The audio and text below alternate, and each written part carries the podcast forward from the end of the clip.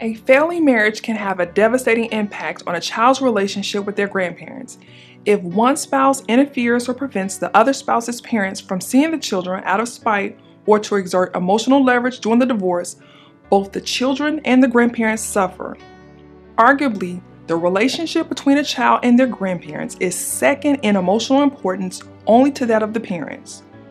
Georgia law recognizes just how important it is for children to maintain a healthy relationship with their grandparents.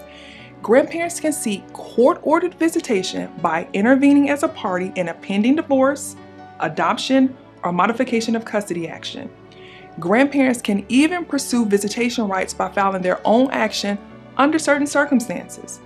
In determining whether or not to award a grandparent court ordered visitation, the judge must do a two part analysis. First, the court must consider what's in the child's best interest. Secondly, the court must assess whether the child's health or welfare would suffer harm if the child is not allowed visitation with their grandparent.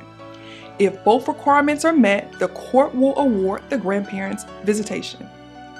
In considering whether the health or welfare of a child would be harmed if he or she is not allowed visitation with their grandparents, the court must consider whether prior to pursuing legal action, the child lived with the grandparents for six months or more, the grandparents provided financial support for the basic needs of the child for at least one year, there was an established pattern of regular visitation, or the grandparents provided childcare, any other existing circumstances that would indicate emotional or physical harm would likely result if such visitation is not granted.